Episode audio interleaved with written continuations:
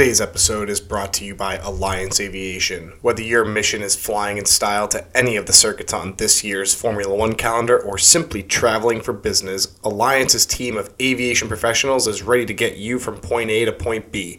When you fly with Alliance as a charter customer, we deliver superior aircraft, fair pricing, and no long term commitments. And right now, we have an ongoing promotion to save you 5% on all jet cards.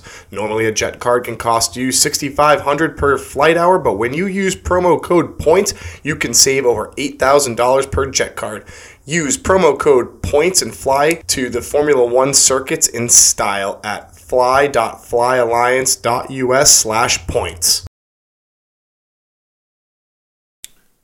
Welcome back to the In the Points podcast, the fastest growing Formula One podcast on the globe. We are live following the Monaco Grand Prix drama filled race, but at its core, hard to not watch with the thought that Formula One has just passed this circuit by. The rain brought out controversy for why the race was delayed, I couldn't tell you, and Ferrari struggled to out strategize their championship rivals, the Red Bull Oracle Racing team.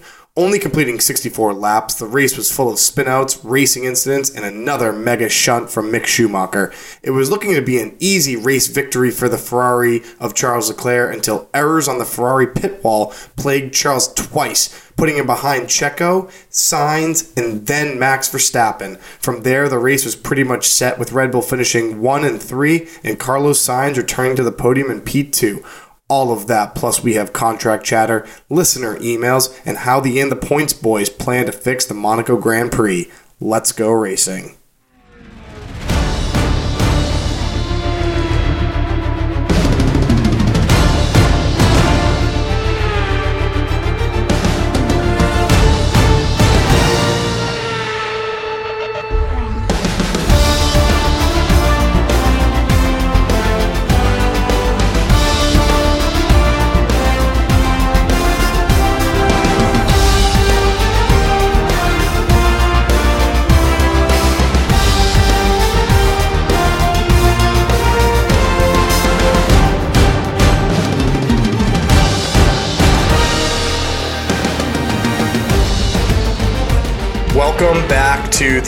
The In the Points podcast, the fastest growing Formula One podcast on the globe. I'm your host, Matt Dotiel. Joined as always with me are my co hosts, Sam Russell, Stefano Sedano. Guys, welcome back this week. Good to be back. Uh, that was a bizarre weekend, um, but good to be back and good to chat with the boys. No words. No words. Shambles. Yeah, wow. Channeling the inner Charles Leclerc right there. No words at the end of that race. We have a lot to talk about with the Monaco Grand Prix. It was almost manufactured drama because of the rain. Thank God for the rain, to be honest, because without the rain, we would have had absolutely nothing to talk about. Uh, I, I mean, it was an absolute bizarre weekend. It started even with Sam's picks being up at the sports book. Matchup bets were not even allowed to be bet. It was pretty pretty sad for those following the Sam picks bets. Last week, we were super excited to be at an actual sports book to maybe bet the the lines live, see how those would fan out on track, and at seven thirty in the morning, an hour and a half before a race was supposed to get kicked off, Sam couldn't even bet the lines. What was going on there? It's a joke. Um, Caesar Sportsbook at Turning Stone should be ashamed of themselves. Uh, they were scared for, I guess they heard that we were there, and that's why they didn't Had have games. They, they were scared, but yeah, no, no race lines uh, in person. So we had to stick to the handy dandy offshore uh, bookie and still two and one in matchups. Uh, but uh, yeah, overall just not my not the greatest week. And i think you can chalk that up to the rain the bizarre conditions. Uh the, everything was just weird this weekend. That's that's the best way to describe it. Just a weird weekend. Kind of want to you know bury the tape on this one and and just forget about it. Yeah, you know, two and one on race matchups, and that's pretty damn impressive considering at Monaco it's a track that Stefano described in his blog and on the podcast last week, more of a grand procession. You factor in the rain, and to be honest, like you had to you had to throw some picks out to the to the listeners, but to be honest, it's a weekend that like going forward, nobody should even like touch those lines because it's just nothing happens on track. And Stefano, I mean, we're going to dive right into it, guys. We we have a lot to talk about. We have a short amount of time. You know, we're going to talk about the the weather conditions, crashes, the Ferrari debacle, obviously the Red Bull success. I've got my Red Bull up in hand. I've got my Max Verstappen hat. I got my Max Verstappen sweatshirt. So you know, I'm just going to crack this guy's right in your face. Thanks to to a great weekend for the Bulls, the boys Congrats, winning the, the constructors and the drivers. Going to have a nice celebratory sip of this. And you know, but, uh, but look, guys, Stefano, I know you've been itching for this. Weather delays. What uh, the hell uh, was going on with the weather delays in Monaco? FIA at it again. I tuned into the race, and I honestly was it was touch and go. I thought I was going to be late for the race. And I tuned in right at right on time just to see a weather delay. Then on top of that, they tack on another weather delay and then another weather delay. Furthermore, there was like there was a solid chunk of time where there could have been some racing where there was either no rain or very minimal rain. Um, and the FIA didn't take advantage of that. They should have sent the cars out, let them complete some laps, and then once the rain came in, make the call then. And even then, when the rain came in, it came in pretty light you could have pitted in for wets and then once the once the heavy rain came in you could have red flagged the race and carried on whenever whenever the rain stopped i don't understand these teams are supplied with wet weather tires for a reason and you're not letting them use it i i don't know about this one man i don't know I, I mean, pissed. I mean, I this goes back pissed. to the, the debate we had a while back with the older drivers and the newer drivers. I mean, maybe these guys just don't know how to drive in wet conditions. Like, uh, you know, I mean, no, really no, I'm, not, like, I'm not having that. I'm not having that. They are they drive on another track. Say Bahrain, well, actually, doesn't really rain in the desert, but say Monza. Say say you're racing in Monza, uh, racing in Monza, it starts to rain. The drivers can drive there just fine. The drivers can, yeah, the drivers can. The drivers did fine in Imola. The drivers they know how to drive in the wet. Not furthermore, they have tires specifically designed for their cars to drive in the wet and you're not sending them out on a track where it's relatively slow as it is, you know, you're not really risking a whole lot. You know, sure, you might have someone like uh, Nicholas Latifi who's going to crash on on the formation lap, but I mean that's a given anyway. That can happen in the dry. Yeah, I was going to say, you said guys can drive with wet tires. I was going to say, well, Latifi couldn't even manage through the formation lap because he, he had to drive his wing right into the, the Nouvelle chicane, I believe. Um, uh, I think it was, uh, I think it was the, the hairpin, the, the hotel hairpin. And yeah, uh, it was, it was right yeah. around there. And but you know, somebody, my guy, incredibly vocal. Max Verstappen doesn't understand why we're not racing. Sam, you hate Max Verstappen. You got you got to be on the same page with him on this one. Yeah, no, I am. Let, let the guys race. Uh, let them race. Yeah, let them race. And that that whole thing at the beginning was a joke. It's just handled so poorly, but they always get it wrong. So it's like what? It's not surprising. The FIA F1, they always get this stuff wrong and just never push the right buttons here. And they didn't again. They should just let them race. And then the time limit so I I like the time limit. I understand the concept of it. And I think if applied correctly, it's a good rule. So, like, if, if weather's still in play while time's running out and they might get called off again, fine, put the time limit in. Um, that's fine. But when everything's clear and they're going to finish like easily within, you know, like a small amount of time, just let them finish the race. Uh, I think that race could have actually been a lot more exciting, and we kind of got robbed of maybe a, a interesting finish Sainz might have tried to make a move. Something could have happened. Um, so I think we were kind of robbed of um, a, a, an interesting ending, and we might have had a, a, situation where people weren't left with a bad taste in their mouth the way we were at the end of this race if we just got 20 more laps or whatever it was. So the whole time limit rule, I think, was botched. Um, but again, like I said, the FIA never seems to get this stuff right. So it's just not surprising anymore. Yeah, it two was points, like two points, Sam. Two points to to what you said. If if the FIA had let the race play out, absolutely we would have seen something different. Checo's tires were on their absolute last leg. Even Max pointed it out near the end of the race. He radioed to the team, Checo's tires are gone. Okay. If that race had finished, what was it, 10 more laps, something like that, Checo would have, if he kept on the same tires, he would have been into the wall. Okay. If that race was going for the full amount, I think Sainz would have won, first of all. Uh, and to your second point regarding uh, the time limit, you know, when you have a weather delay on top of a weather delay on top of another weather delay, I think at that point, the entire time where the two hour limit would have started should be moved up.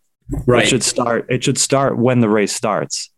You know, if you have one, if you have one weather delay, I'm fine. That's fine. You know, keep it the way it is. But but you have three weather delays stacked on top of each other. You have to move the start time of that two hour limit ahead. And the FIA definitely botched it. This was, it was a really poor. This was a poor weekend for the FIA here. It was really starting to get good. Like the last ten minutes of the race, I might be in the minority, but I thought it was pretty exciting. Like they, they were, were obviously going slow, but the, seeing those four cars Checo, Sainz, Max, and Leclerc like on top of each other through those corners. It was cool. Like visually, it was it was pretty cool to see that. So I think with 10 more laps, we would have it would have been awesome. It would have been great. So we were we were robbed of uh, a good finish again. Thank you, FIA. Egg on face for the FIA. Shame on them.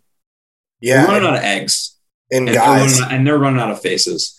They oh, are, yeah. and and honestly, too it's just another clear lack of consistency from the FIA. You flash back to Spa last year Race was delayed multiple times due to rain. They tried to do multiple formation laps. They suspended the starting grid formation. They they they did another rain delay. Actually, Sergio Perez crashed on his formation lap. Michael Masi, Sam, your favorite guy, let them go back into the pit. He was supposed to start from the uh, the pit lane if the race were to resume. He they red flagged it before they even did the starting grid he got back into the pits. He was able to rejoin the grid. It continued to rain. They did another delay. Then they did two laps under a safety car, and they gave, I think, 50% points before they did the entire new way of like if you do 25% of the race you get 25% of the points.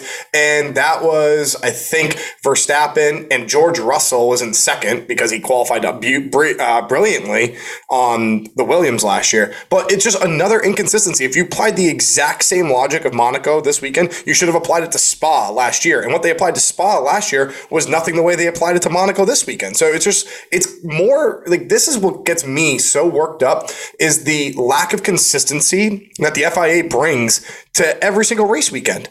It's, it's, the, way, it's, it's crazy. The way they write all the rules, the subjectivity that it takes to make all the calls in this, it'll never generate consistency with any of the rules. So it's across the board. It's just a joke. The it's, only thing that I think that they're trying to sort of like pit this against is safety.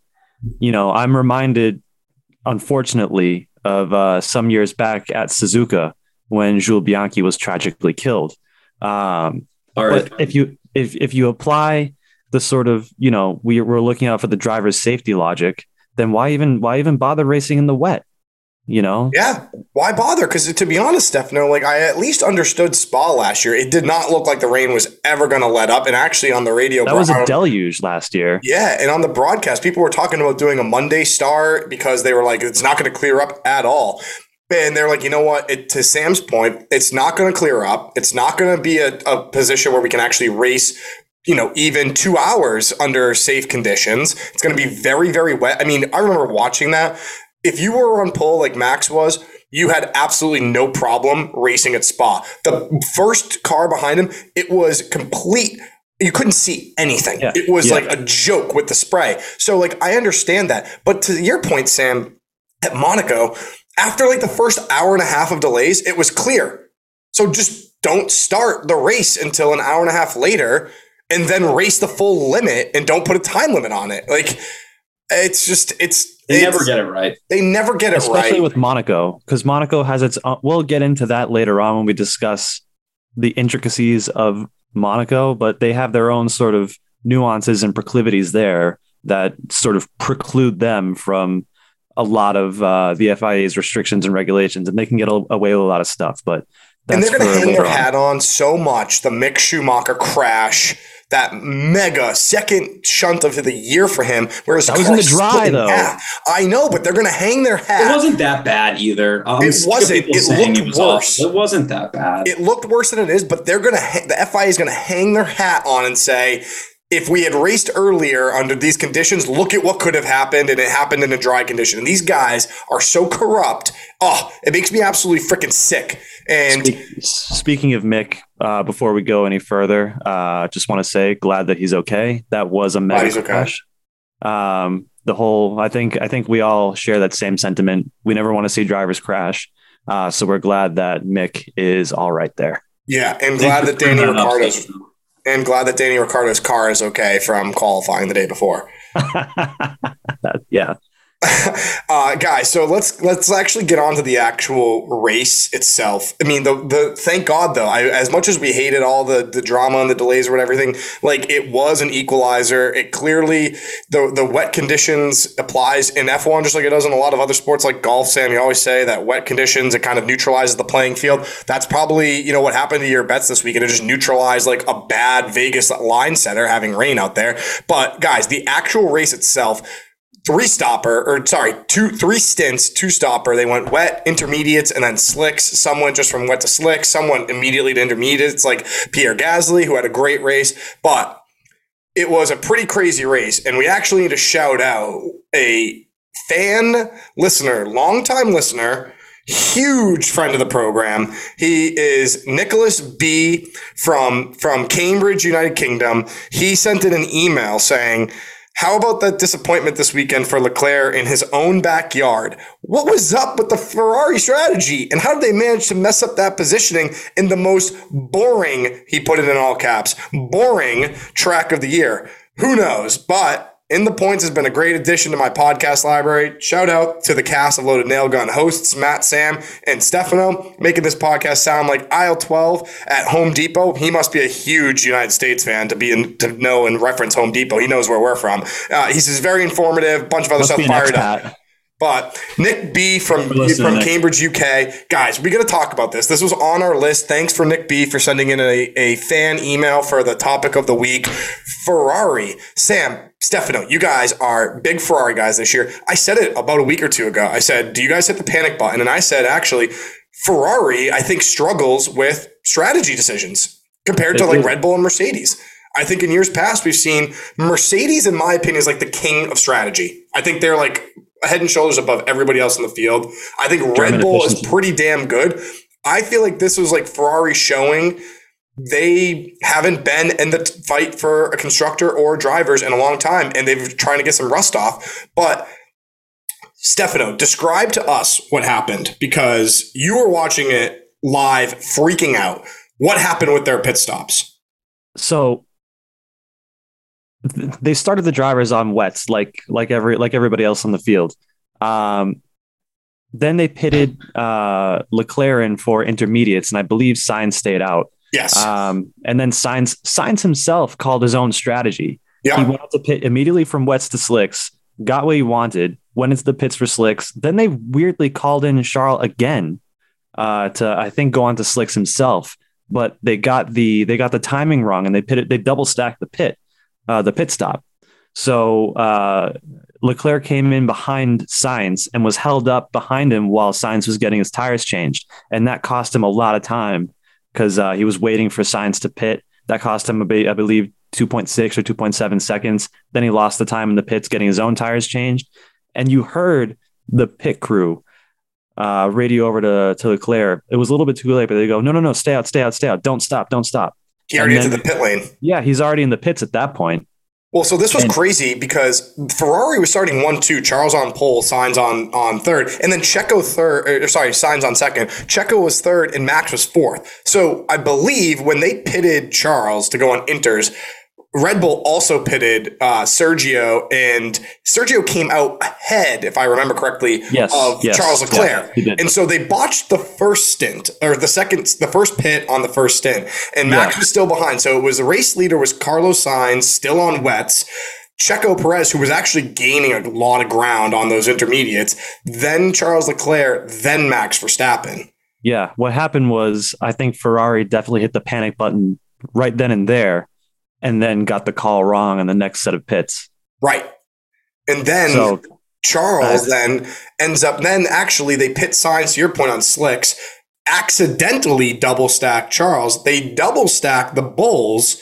And then Checo does an unbelievable outlap. He goes ahead Never. of Carlos, and then Max does a pretty damn good outlap too. He gets ahead of of of um, Charles Chuck Leclerc, Chuck Chuck Leclerc. He fielded it, and it was just like it was like almost the order of the race was.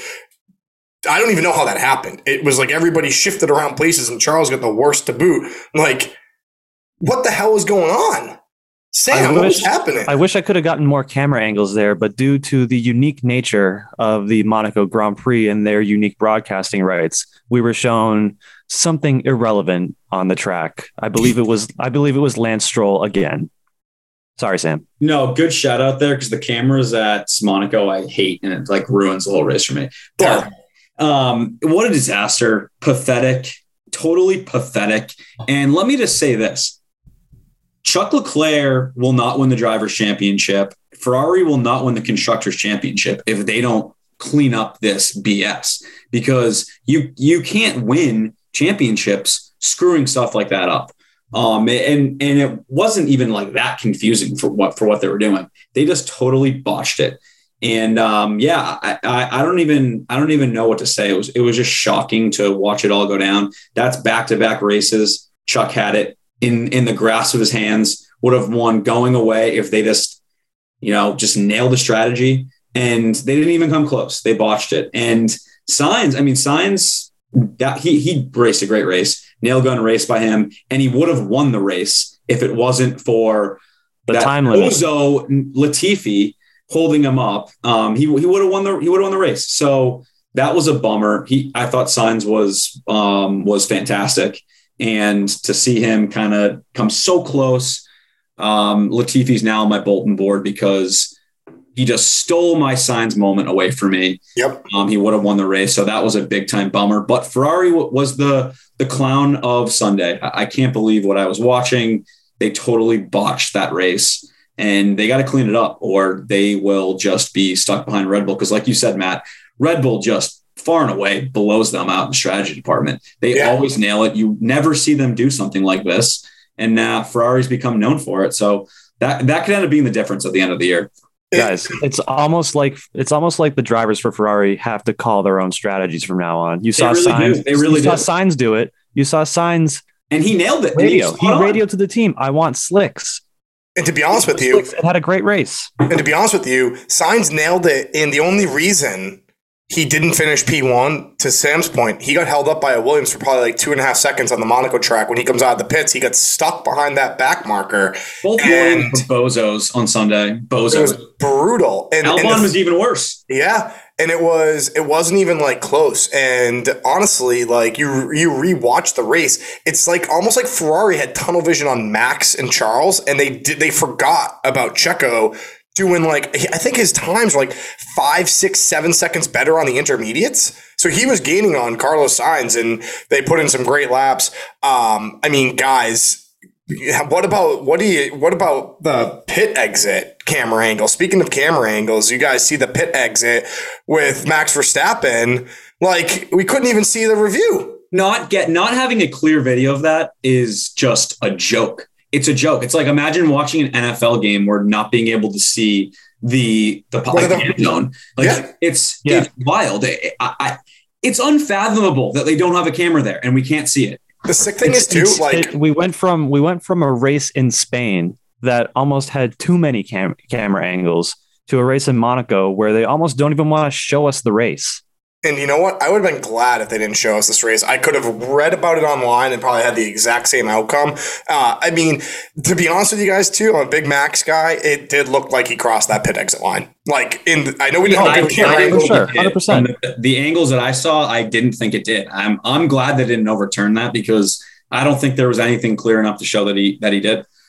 No, I mean what I'm saying is you could definitely not overturn it with the evidence that they had, but like it was so close that I thought he actually went over the pit lane, which was pretty crazy for me to say. But I mean, guys, and honestly, but th- like I said, thank God we had the rain and all that because we did eh, like as bad as it was for Ferrari, and like it sucks that they got they got out strategied, they got outplayed, and good win for Checo, but like that was pretty clear that those two four cars, those two teams, they're so on top of each other in pace, like the next closest one was probably what 20 seconds behind like those those two teams are just literally in a total league of their own and then i mean part of it too was what you had you had uh, Fernando Alonso holding up the pack, and then behind them was was George Russell, 12 seconds back, and then Lando Norris, 12.2 seconds back.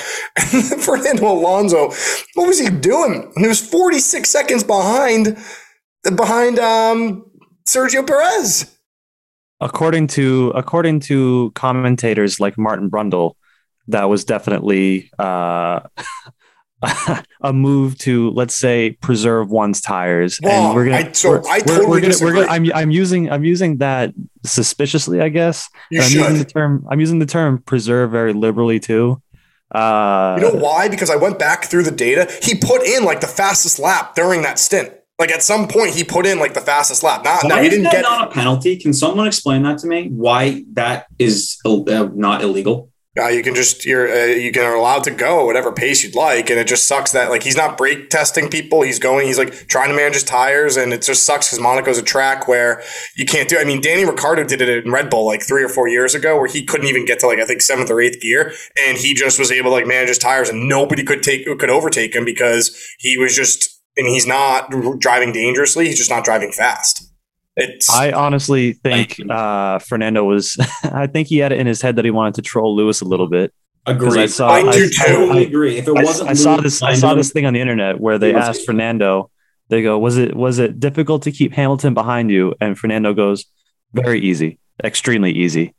Speaking of Hamilton, guys, we got to talk about this. I mean, Mercedes, we thought they were going to be totally back for this race. We had them all on the podium. We had Red Bull nowhere near it. Red Bull double podium this weekend. We thought it was a Ferrari weekend. Honestly, without wet conditions, it was 100% a Ferrari weekend. Like not even another race close. he was cruising to victory on. Yeah, only, only again, over by his crew. Yeah, I mean, like I said last week, I it was a Ferrari weekend. I think free practice probably you guys were a little bit more nervous in free practice than you expected because we didn't think the Red Bulls were going to be anywhere close. And it, like I said, it was going to come down to some type of strategy play. Granted, the rain factored in. However, Lewis Hamilton again complaining about porpoising. Sam, we we thought we figured this out in Spain. Like, what what's going on? What's like Lewis was complaining all practice weekend long about yeah. guys, it's so bad. I'm hoping to just chalk it up that Monaco is such a weird course, um, and these cars are different and so big that that it's just a kind of a, a, product of that, and not that the car took a step back. But yeah, I don't know. It's concerning to to see them perform like that after having such momentum coming out of Spain. But it's I don't know. It's true. Like we said, weird weekend. Weird, weird weekend. weekend. Weird stuff happened. Um, we're gonna bury the tape on this, and we're just gonna move on. Yeah, and we have to, and and we'll talk later in the races. We have a couple more things left on the race to talk about about Monaco's grand procession in in more detail. And yeah, it sucked. I mean, I was really hoping to see Mercedes back on the podium. Uh, it's it's good to have three teams battling at the top in this, for the sport. And like right now, we're getting a, a replay of last year, but just swapping out Ferrari with actually probably putting Red Bull into the Mercedes bucket and then Ferrari into the Red Bull bucket, both in times of how they set up their cars race pace in terms of straight line speed and in like Red Bull last year was just like scrapping together to try and beat. Like it just, it's very, very interesting this year. I agree though. I think Baku, it's a little bit more uh, manageable than it is in Monaco. It's back to the more longer straights. There's some twisty parts, but probably Mercedes car. I agree. Chalk it up to Monaco. Guys, Checo Perez. First Mega. race win of the year. Mega. Second with Red Bull. Third of his career fourth as a Mexican. Four Mexican race wins in the history of Formula One. Checo has three. You guys were all over the Red Bull team in Spain for team orders saying they won't let Checo win a race. They won't let Checo win a race. They won't let Checo win a race. Well, he got his race win. What do you guys have to say for yourselves after that? Well, Checo deserved the race win. And honestly, there was nothing Max could do to prevent it. Uh, Checo had the pace over him the entire weekend, and even there, even in the final stages of the race, when Checo was clearly struggling with his tires, Max radioed over to the pit crew, "Checo's tires are gone," and I interpreted that as Max trying to get an underhanded advantage over Checo, where if the if the team noticed him really start to struggle, they would tell him to move over for Max. Okay, come on, Stefano. Give me a break. He's right. He's right. We've He's heard right. tons of people on the team radio, including Lewis Hamilton in years past, saying stuff like that, including Checo Perez. This, come on, I get it. I'll it. give you that, but look at what happened. Look at what happened in the in the in the race right before. Okay, they were all Red Bull was ready to bend over and give Max whatever he wanted. Yep. Okay, and now in this next race, you're in this next race. Max is going to Max is going to put it in their ear that Checo's struggling. What's if there wasn't the whole conflagration after after Spain? I can cl- I can very easily see Red Bull saying to Checo, Checo, ease up, let Max through. He's ahead of you that on word? points. He's fighting for he's fighting for a world championship. Well, guess what? Checo won. He's now in the hu- in the fight for a championship. Matt, Matt, I'm, I'm gonna I'm gonna read a quote from an ESPN article titled "Max Verstappen's dad Jos blasts Red Bull strategy at Monaco Grand Prix." Max was not helped by the chosen strategy.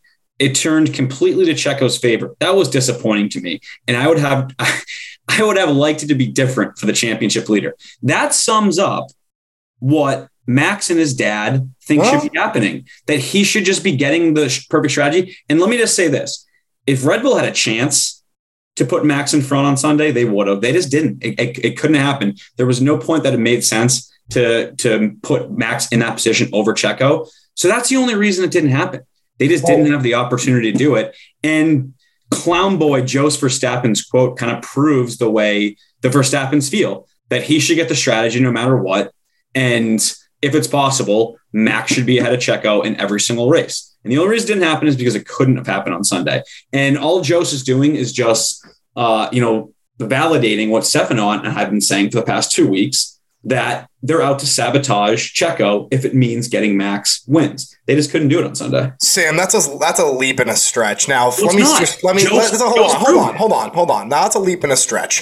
First and foremost, I'm not a big Jos Verstappen fan. That guy is Not way many too people were involved. when he was a, when he was a driver. way too involved in the team operations dynamics. He's been asked by the team before to like leave the paddock and get out. He's like, so first off, as a Max Verstappen fan, I don't want Jos Verstappen anywhere freaking near the paddock. That guy is cancerous. He's toxic. And the first leap that you made is that that's the views of Max Verstappen. Jos is like a narcissist sociopath. Absolutely not. Second, strategy to help arguably the number one driver in today's day and age or like the future of the sport. I'm not saying he's not the I'm not saying Lewis is not the GOAT. Lewis is the GOAT. Schumacher's the GOAT.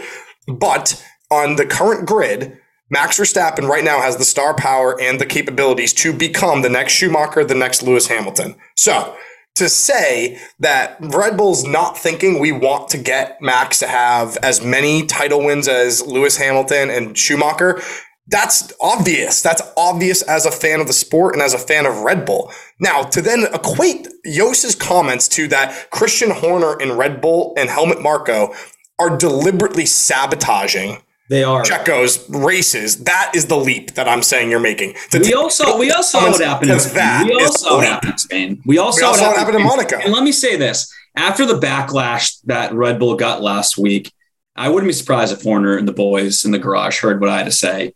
They they also couldn't do it again. Their hands were tied. There was too much outrage. So it would have been really tough for them to do it back to back weeks. But I do think it's funny. If Horner didn't sabotage Checo last weekend in Spain, he'd be tied with with our boy Chuck in second and only three points off of Max. We'd have a legit fight. Um, but he got sabotaged, so we don't have that tight Even fight with the we should- sabotage, Sam, we have a legit fight. Checo's do, not going do, away. Checo's not going away. Oh, he he's he won't be allowed to get any closer than he is right now. You guys pushing this narrative is so crazy. It's You so heard insanely crazy. Yo, Jos and This is the first the time Red Bull's Verstappen- had a number two the driver that's been Verstappens able to even keep up with. Max. The Verstappens think it's owed to him. Oh, give me a break. The, the a break. Verstappens think it's owed leap- to them, and the they're going to continue to sabotage Checo to make sure that it's given to them. I can't like the leap you're making is jumping from one side of the Grand Canyon to the other right now. Jos Verstappen's comments are deplorable, and I don't support any of them. To, to, to say that Christian Horner, who just gave Checo Perez a two year extension, A two year extension. Yeah, here's two. Here's two years. Thanks for letting us sabotage you. Oh, give me a break. And what was Valtteri Bottas? Just some just a good guy, and and Toto Wolff didn't use him as a punching bag. Come on, don't talk out of both sides of your mouth, Sam. You Hey, were happy to At- let at Valtteri Bottas At least they didn't make up. it obvious. At least they Oh, didn't. come on! It was very Oh, Sam, obvious. they made it. They made it blatantly obvious. Not as obvious as what we saw in Barcelona. Yes, Barcelona. it was blatantly. I, you want me to go back and pull those seven quotes up just from All last year the, the ones taken out of context that had nothing to do with what happened in Barcelona. Do it again. Oh, give me a break. You're telling me that. Here's the one thing. I've admitted Checo's the number two driver. And so should, and honestly, everyone thought George Russell was going to be the number two driver. And Lewis is stunk in the same car. And that sucks. Max has clearly been the number one driver. Checo is clearly the number two driver. And to say that like they're sabotaging his race, like no, again, what happened in this past weekend, once again, they pitted Checo first, again, to try and get him track position against Charles. And, and and actually, if you really, really dissect this race the way that I would expect you to, they did mess up the strategy to let Max in first. Because what they wanted to have happen is Checo on inters to hold up a Ferrari. Then Max could catch up on the inters and then pit Max onto slicks and then have track position with Checo as a Yeah, pump. right. They and were they just just they trying to weren't, they up. weren't, ex- They they were were trying to expecting give Ferrari Max to the strategy, completely and they the strategy. Exactly. That- they, they, they ended up forgetting That's our that. that's our exact point. Is that No, they, I'm saying they saying tried to? It's not like they were But tailor to made say giving that they Checo the strategy. sabotage, like they're trying to sabotaging is like, hey, we're gonna fuck up the pit stop and not like be able to take the right tire off That's the not car. far off what they did in Barcelona. No, again, again, these guys are very, and I'll admit this to every single fan out there, every single person that listens to this podcast. If you don't watch Red Bull, and honestly going forward, even on Ferrari, and not think that when they're pitting Sainz or Checo, that it's with the intention of trying to play a strategy game to get Charles and Max back into a race. You are delusional. That is what every team does. It's what they do. That's why they started George Russell on hard tires for Miami and Lewis on mediums because they wanted to get data on the hards and then hope that Lewis could just breeze past him. Like the teams mix the no strategies one's all arguing. the No time. that. No one's arguing what But you to said. equate that to sabotaging a race or that they failed to sabotage a race, you just described not what happened in Spain. We Team orders is not we'll, we'll just sabotage. continue to disagree on this one. Yeah, I guess we will. I mean, he signed a two year extension. What do you guys have to say about that? Thank you, Checo, for letting us sabotage you. He could have said no. His contract is say up. he's sabotage you some more. we can have Max's dad be in the press and just trashing you for the next two years. Sam, if you were Checo Perez, would you have signed the two year extension if you were that upset? I don't know. I mean, I don't know. I mean, they didn't have a gun to his head and say sign or else. He could have chosen to say, I I don't mean, want to there's worse sign. places for him to go. I, I'm not saying that he's in a bad place. He's going to continue being in a top car, but that's not to say that he's not getting sabotaged. So that How much did he sign for? Does, does anybody know? Undisclosed at this moment, but I'm sure we'll get some leaks in the coming weeks. Most of the I time, imagine. that's how it I imagine it's. Uh, I I imagine it's a bag full of money, a bag of cash. Well, I mean, can you blame Red Bull? This is the first number two driver they've had No, in he's, he's years. great at what he this does. He's great good? at what. He's he's great at what he does, and he and he picked up the pieces on Sunday. He had a great race on Sunday. I'll bet either one of you would swap him out for Carlos Sainz on Ferrari right now. Absolutely, I would swap him out for Charles Leclerc. Honestly, Checo's Checo's Oh. great. He's amazing. Whoa, swapping him out for Charles Leclerc. yeah, I don't know about that. I happen to be a pretty big Checo fan. He's a Wow. great. He, he's Didn't he's a great that. guy. Fuck, Wow. Okay. Didn't know that. All right, a little bit. I, of I, I, I, I was in the closet about being a Checo fan. yeah, well, it's Pride Month, so you can come out of the closet for that one. So, um, Hell yeah, fire it up. Yeah. So, guys, I mean, to just round up this this race, good for Checo though. You know, Sammy told me, hey, talk to me when he has as many wins as Bottas over five seasons. He's been one and a half with Red Bull, and he's got two. So at that rate, he's probably going to be trending way more than what Bottas had. So I'll take that. Let me know after he wins his fourth. But no, Yep. good, good, good for Checo on Sunday. He was there to pick. He was there to pick up the pieces. Yeah. Hats off to Checo. yeah, great win for for Red Bull. Sorry, sorry to Jos Verstappen. Sorry Yeah. that your boy couldn't get the win. Yeah, maybe. Don't apologize. Checo. Don't apologize to Yost. oh, Don't apologize Sorry, to Jos. He lives vicariously through his son. He does. Sorry, He's, Yost. he's miserable that he, in a 10 year F1 career, he's only had two podiums and 17 total points. Get out of here, Jos. Get Well, out of here. luckily for Max, he lives in Monaco. So if Yost tried to leave him at the corner of a gas station and drive away after this race for not winning, Max could probably just find his way home, which is another crazy story. But so, guys, speaking of, of contracts, I've been saying this for what, five, six weeks now before Miami. Danny Ricciardo is not going to be in a Formula One racing seat next year. Now, that's an aggressive take considering there's a lot of seats open on the grid. However, I also said he will not be in a McLaren next year. And comments from Zak Brown over the weekend are insane. First off, after Spain, they interviewed Danny Ricciardo, who he had a horrible race, especially compared to teammate with tonsillitis, and he just looked atrocious. He said, Yeah, I'm to have to talk to Zak about next year. Why? He has a three year contract. He's, he's a three year contract with, with McLaren. What does he have to talk to Zak Brown about? Then this past weekend, Zak Brown, yeah, there's there's several ways that we actually can get out of this contract if we have to. I mean, Stefano, you didn't believe me. What what do you think now? Danny Ricciardo is he going to be racing with McLaren next year? Absolutely not. No way. Not, not not unless not unless there's a tremendous turn of form where you can overtake Lando. Um, I still think that he'll be in Formula One to some capacity, but definitely not at McLaren. The seats are closing. Seats are closing. I think Pierre Gasly is going to go to McLaren. Who's going to fill Pierre Gasly's seat? Uh, Jüri Vips. Is that is that confirmed? Why not? He's the Red Bull driver. He did the test last like two weeks ago. Why would you waste money on a aging bad Danny Ricciardo when you can give Jüri Vips the Red Bull again, a sister team, AlphaTauri to Red Bull, put him in alongside Yuki and give him some some F one races.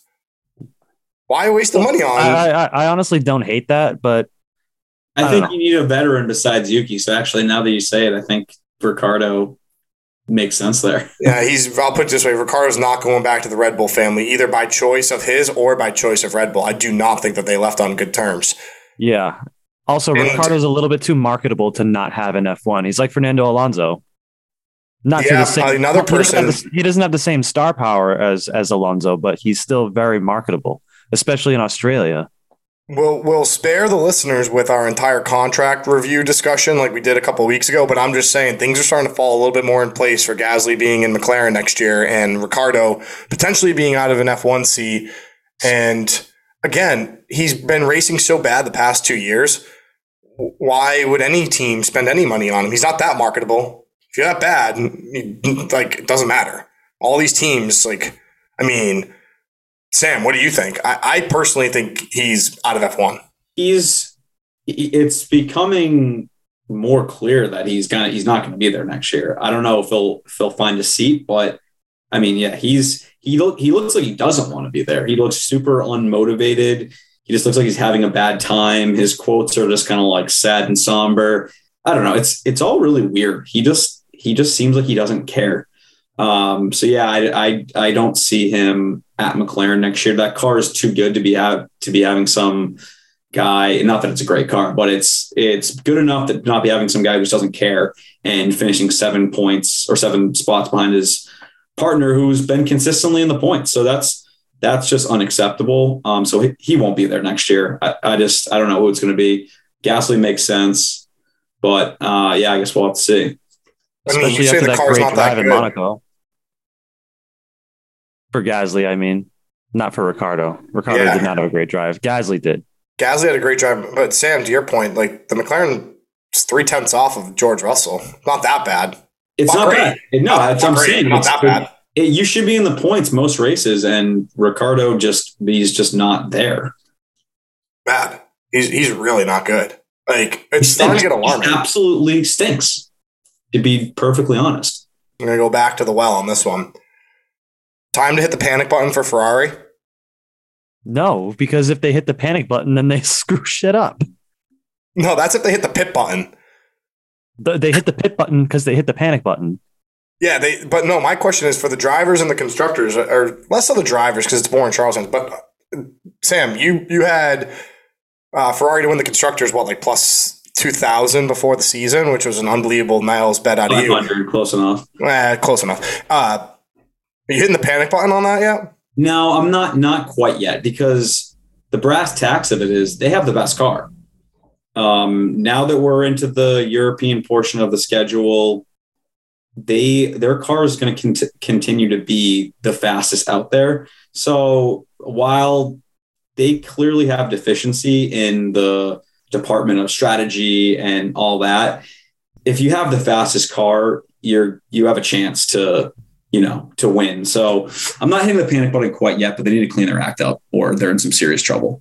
I'll put it to you this way: the only team that can keep Ferrari from winning both the drivers and constructors championship is Ferrari themselves. Bingo. They had Mo- they had Monaco in the bag. They had Spain in the bag. Spain, some reliability issues cost you the win there. Then they threw the win away in Monaco.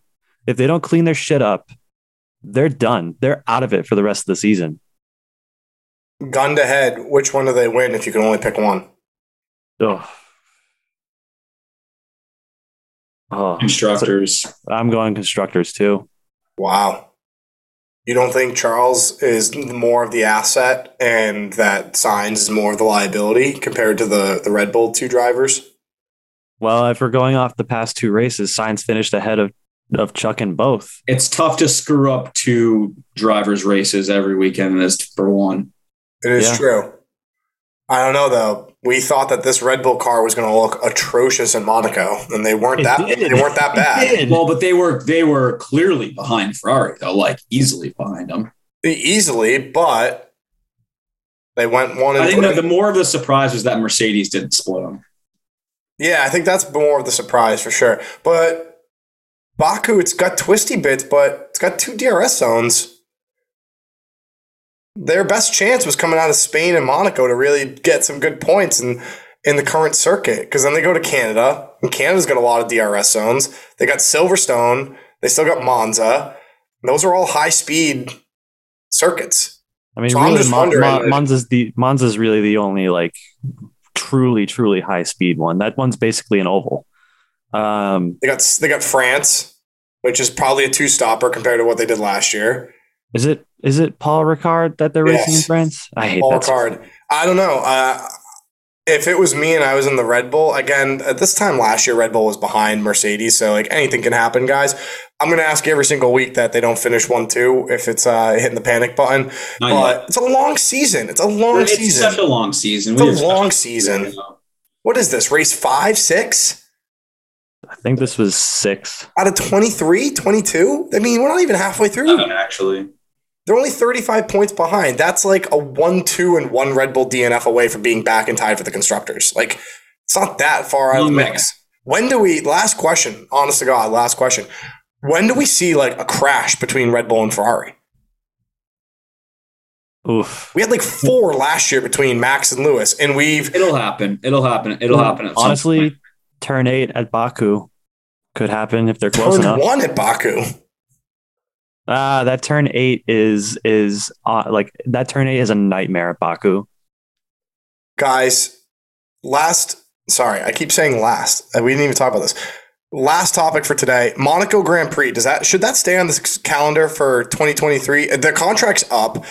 Uh, uh, Stefano, you talked a lot about it in the blog that it's a beautiful circuit. I think Max heading into the weekend was asked, and he's like, you know, if this was proposed under the current calendar, it probably wouldn't make its way through, but it's too historic to take off. Do you guys see that Monaco staying on for the F1? Oh, circuit? God.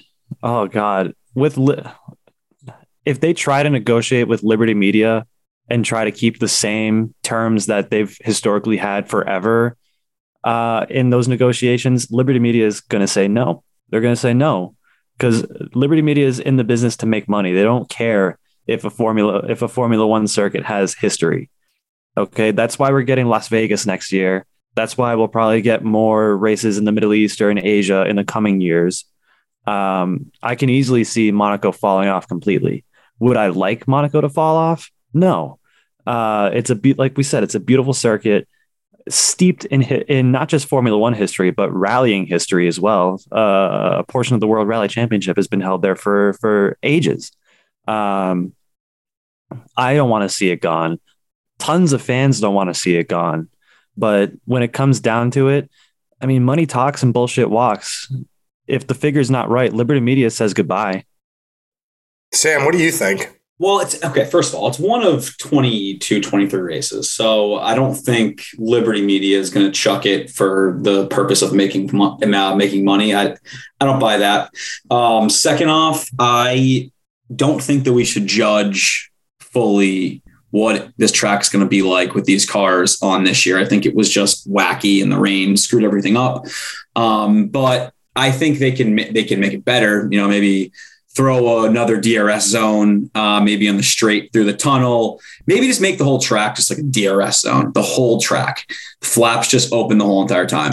Um, maybe that would help. Turn. I just you know you got to figure that out maybe just a uh, just a literally a full lap of DRS. Maybe do something like that. But no, I, I think you keep it. I just it's too historic. You got to keep it. Um, I'll take another wacky weekend uh, if it just means keeping the historic track. I think it would just be stupid to drop it. Um, so yeah, I don't think it's time to hit the panic button on the Monaco track quite yet. Oh, I'm I do. fully on the panic button. I'm fully I'm 100% pull it off the calendar. I, it's just not designed for what these guys are supposed to do. It sucks to say. Like, it's a great historic race, but like, bring back the Hockenheim ring. Bring back Germany. Bring back Japan. I mean, they're going to have 23 calendar. They're going to have we Vegas have a race in Japan. Year. They've got Miami last year. They should just okay. Here, here's an idea. And they should just cancel Monaco and just fill it on the calendar with the Indy 500.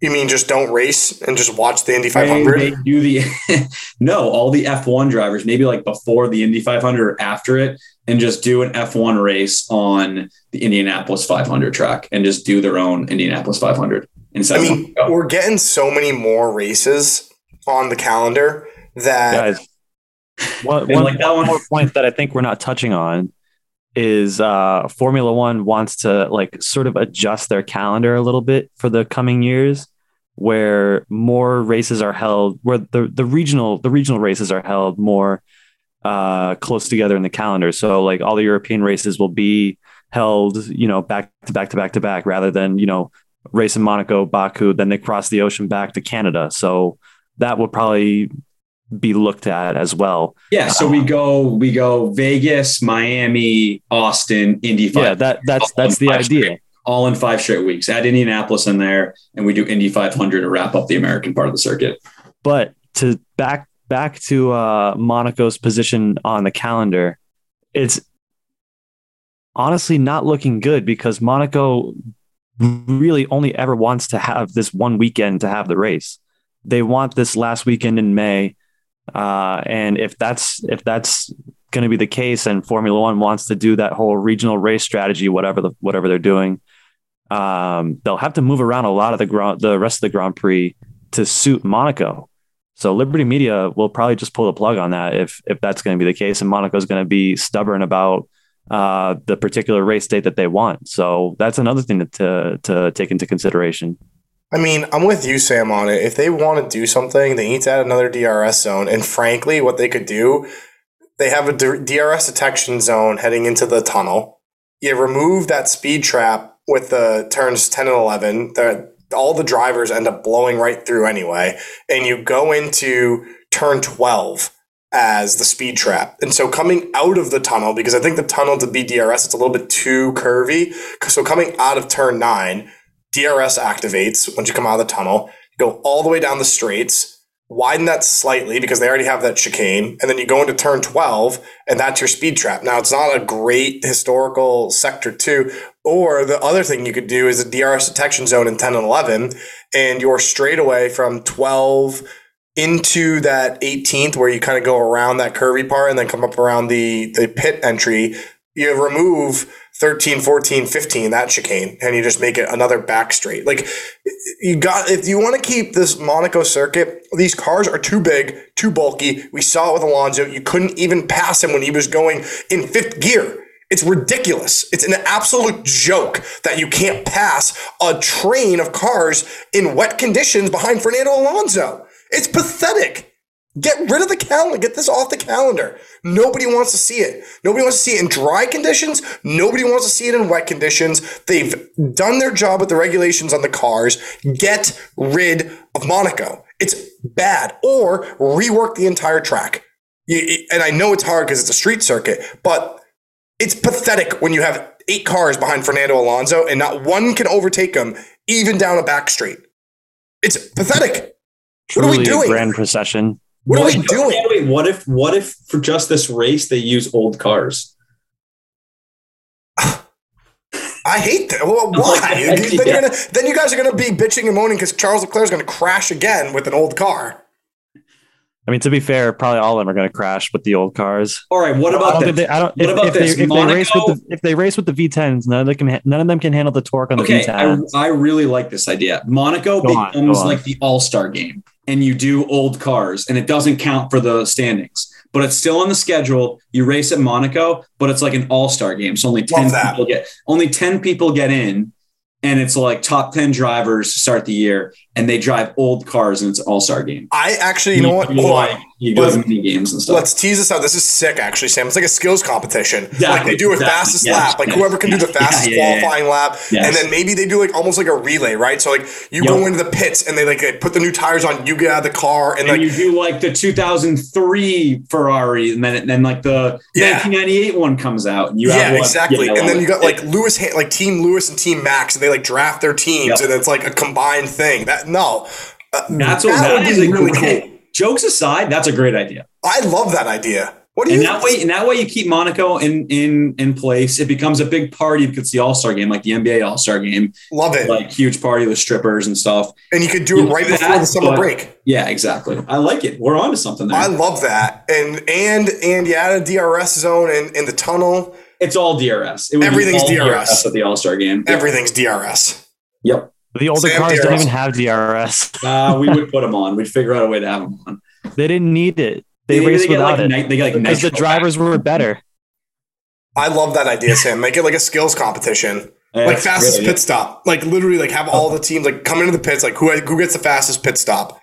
Who gets like the the fastest lap of the race? Like yep. who gets the fastest sectors? Right? Like sector one. Like oh wow, straight line speed. Like Red Bull got it with their yep. old car. That'd be way more fun. Way more exciting. Do like an overtaking competition.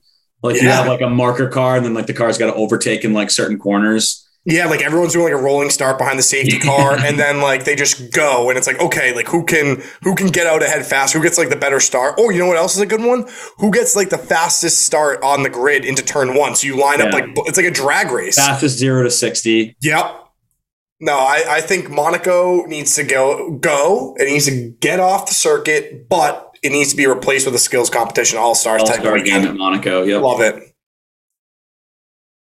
Hell yeah, fire it up. Love it, guys. I'm I'm excited. This was a boring race, but we we had a lot of fun talking about it. Some really interesting stuff. But we turned our attention to Baku, so you know I'm very much looking forward to Baku next week. Uh, we got our, our episode going to be dropping mid next week. We'll be doing our, our Baku race preview. And until then, guys, like, hell yeah, fire it up. See you in Azerbaijan. Let me just say one more thing, gents. I just want to I just want to give a quick shout to a close friend of the podcast, B Man. Um, he sent us this story a little while ago. We we forgot to cover it in the last episode uh, because we're also going to give a shout out to Sebastian Vettel uh, chasing down a bunch of thieves on a scooter after uh, the Spanish Grand Prix. What a loaded nail gun! Okay, you're a you're a multimillionaire Formula One driver. What do you care if somebody steals something from you? But that guy had the balls, had the grit to get on his little electric scooter with violence on his mind and chase those reprobates down. Good on you, Seb. That's a wrap for us on this week's episode of In the Points. We are back to our regularly scheduled program as we look ahead to Baku, where tire explosions, lockups, and forgetting that the magic button was on plagued title rivals of Max and Lewis last year as Checo Perez took home his first race win for the Red Bull team, What will this circuit have in store for us this year as both Red Bull and Ferrari are keen to take some points away from one another and Mercedes is looking to capitalize on their success in Spain? Please like, subscribe, and smash all those bells and whistles so you never miss the hottest Formula One takes in the business. And tune in next Wednesday for our Baku race preview. And as always, now on Thursday, tune into our YouTube channel where we'll be exclusively posting Sam's bets as a video episode along with all of our other video podcasts. Thanks to all for listening, and as always, stay out of that dirty air and keep pushing.